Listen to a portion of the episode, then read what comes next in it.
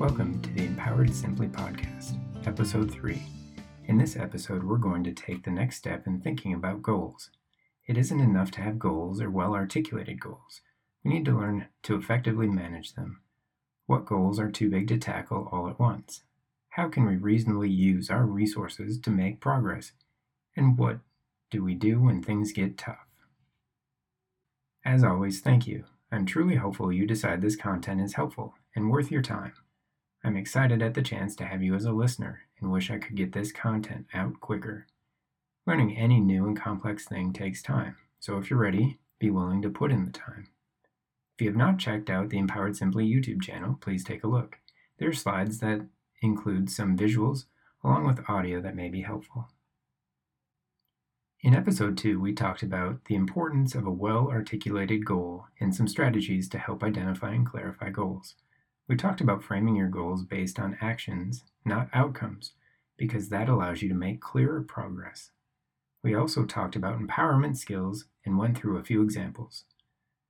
Awareness is a key empowerment skill, so please go back to episode 2 if you're interested in hearing more about how to become aware and how that can improve empowerment. Most people have too many goals to reasonably explore at the same time. The potential issue is this with too many goals to effectively work towards, it is easy to establish a pattern where the goal becomes something more like a hope or a dream. It is a thing that is out there as a possibility, but you're not actively doing anything to approach it.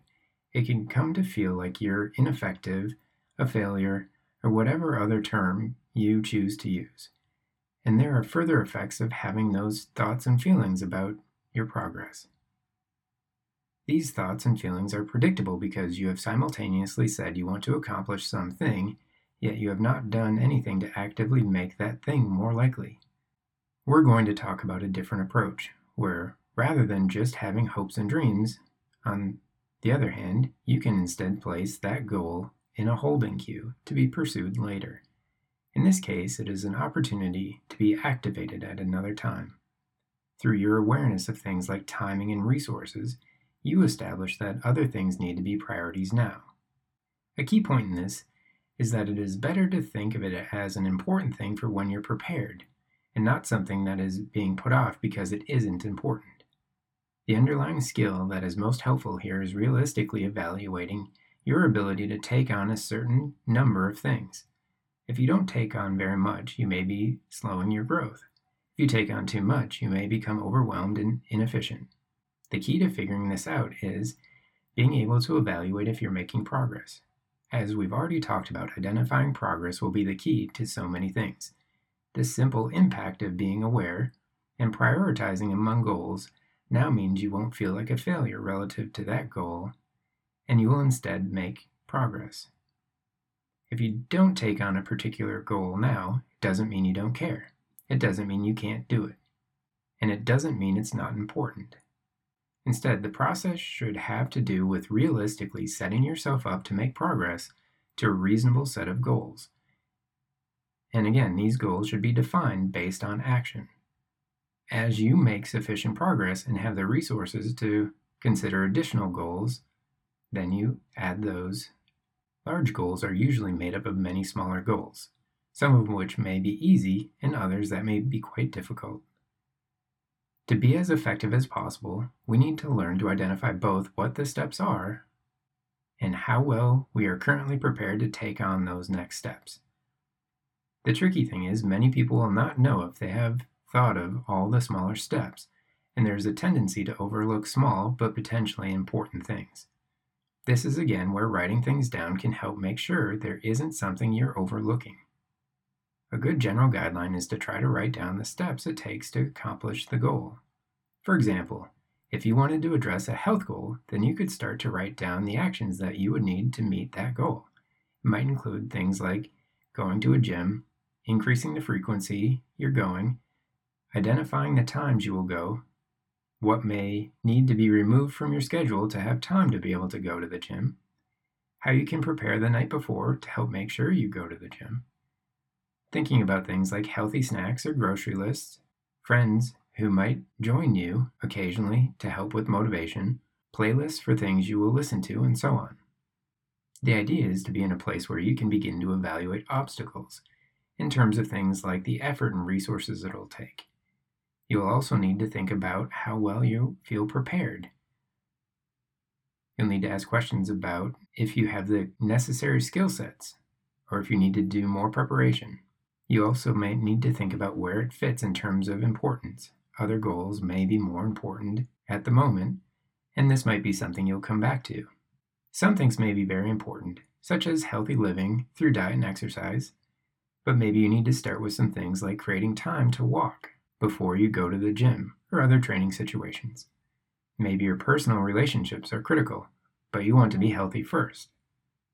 So, for the time being, you are putting relationship things on hold. The point is, you need to be aware of what your goals are and find a balance of what is important and what you can reasonably begin to work on now.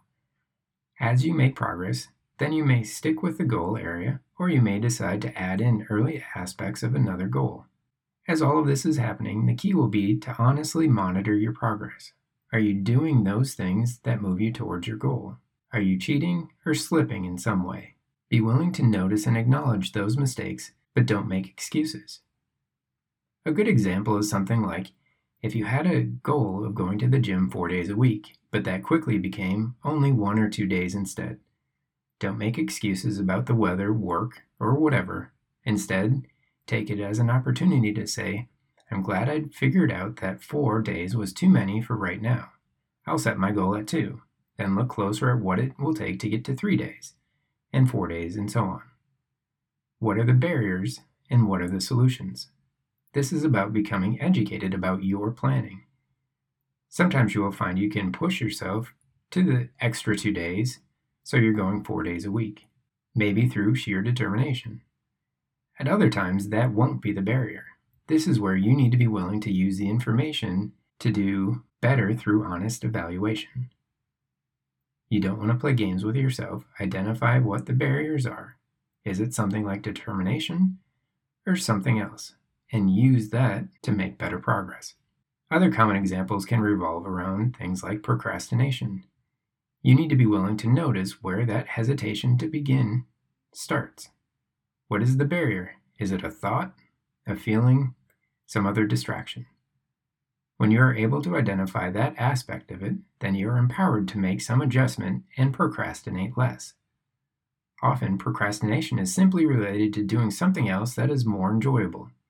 So maybe the first attempt to fix it is do the thing you're procrastinating on a little bit, maybe only 5 or 10 minutes. Then do the thing you would rather do. Then you can make progress and you may find procrastination goes away at least for that specific thing. In episode 2, we covered that it can be good to start with some smaller, relatively easy goals. This is to help build your skill set of being aware, making adjustments, noticing barriers, and pursuing progress. By starting with at least one easier goal, you are becoming more skilled at the behind the scenes actions that allow you to make progress. People who are overachievers are often the extreme example of people who have already learned how to manage their goals and quickly improve their progress. This is the skill set that you can improve as you do well with your easier goals. Then take this improved skill set and continue to enhance and strengthen it as you tackle bigger and more challenging goals. More challenging goals will almost always have more requirements, and you will need to develop the skills to make that manageable. This will almost certainly take more time. Think about it as practicing the actions you need to be proficient. The overall goal may require more effort because of things like competition in areas like athletics, employment, and relationships. There's a good chance you aren't the only one with that goal. You may need to practice exerting more effort for longer periods of time. More challenging goals may also require more specialization in terms of needing to learn more specific, focused kinds of information. Professionally, this may mean more education, pursuing internships, or other sorts of training. In an area like a relationship, it may require specializing in your partner, which may sound a little unusual. However, this is almost certainly part of how couples that have been together for a long time can become so successful. They have put in the time and had the opportunities to specialize in the likes and dislikes of their partner. There's a good chance it wasn't just easy, at least for many couples. Priorities have to do with considering in what order you will pursue your goals. Resources have to do with what you will need to accomplish your goals. It may be helpful to think of these as falling into three categories and how much influence you can have over them. The three categories that may be helpful are skill sets, tangible things, and opportunities. In general, these categories cover those things that are just about you, they cover things that you will need, and they cover your interaction with others. The most challenging goals are those that require the most resources, such as advanced skill sets, expensive or rare things, and unique and difficult to establish relationships. You can probably think of some categories where goals would be exceptionally difficult, such as jobs or hobbies that require expensive equipment and knowing someone in influential positions. This isn't in any way to say that these resource intensive goals should not be pursued. Rather, if it is your goal, make sure you don't overlook something important. How will you develop the skill sets? What will you do to have access to those difficult or expensive materials? And how will you begin to form relationships that will be necessary? This planning is where you can often identify more immediate goals, like learning how to develop important relationships or learn essential skills. Much of this may seem somewhat common sense, which is somewhat the crux of it. If it really is common sense, why do people struggle meeting their goals and often experience suffering that can lead to giving up? A likely part of it is that because it seems straightforward, they overlook the seemingly easy steps. However, by overlooking those easy steps, they then make mistakes that go unnoticed. It doesn't occur to them that some of these seemingly simple things could be that important. As an aside, I use the word suffer here as a way to describe the feeling we have all felt when something didn't go the way we wanted, despite thinking we had it all locked up. Maybe it was a relationship that felt right but didn't work. Maybe it was some professional or personal goal that somehow slipped away. The feeling of suffering is universal, but to some extent, it is avoidable. In that sense, it is different than pain, which can be thought of in this case as a physical outcome of some injury. One of the fundamental goals of this podcast and the Empowered Simply resources is to help clarify how pursuing our goals is a process that can be approached in different ways. The more we become aware of ourselves and how we can orient ourselves with respect to our goals, the more likely we can make progress and be more empowered. We will almost certainly experience suffering, so we can learn to use it as information and appreciate the ways in which it can help us be aware and improve. Suffering is universal, though there can be a tendency to believe that what we experience is worse, at least when you're really suffering.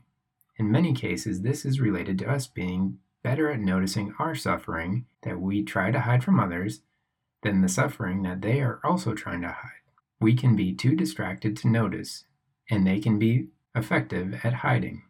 The problem with suffering can then become that we try to avoid more suffering through thoughts and actions that don't actually help.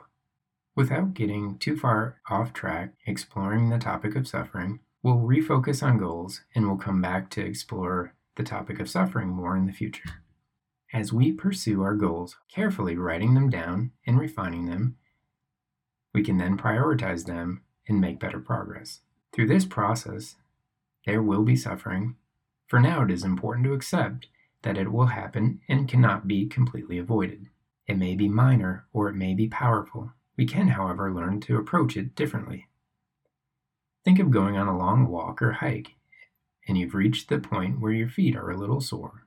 Maybe your back is uncomfortable, and you're probably a little bit hungry. You knew going into it that it was going to be fun, challenging, and that it would lead to some discomfort. So, what do you do in that case? You often just notice this discomfort and continue on. People often talk about it as carrying it with them. At that point in the hike, you can't avoid it, and you knew it would happen before you left. You take it as part of the process. If you hadn't learned that part of hiking is some discomfort, you might instead experience those feelings as suffering. People who suffer on a hike would probably avoid hikes in the future. For your goals, it can be a huge help to know that there will be some challenges and that you can expect them and use that as helpful information. Just as in the hike example, learning to expect some discomfort allows you to move through that as something that's to be expected. In terms of pursuing your goals, you should also expect there to be challenges. The suffering can start when you aren't willing to acknowledge that discomfort is normal. It's important to know that discomfort is part of the process of learning new things that take effort. It's also important to remember that you can decide what goals to pursue. As you think about your goals and the actions you can take, it can be helpful to also be honest about the discomfort that you should expect. When you encounter some discomfort, pause, notice it, remember you knew it was coming, and consider it as an indication that everything is going as planned. Then, check your notes. Are you still making progress? Are your actions still relevant? You're hiking now. A little discomfort is to be expected, not resisted. Remember, the only easy goals are the ones you've already met. So, that's a lot to think about for now. Honestly, think about your goals and how you will prioritize them. Do you need to take into account and learn and address some smaller goals before you move on to larger goals?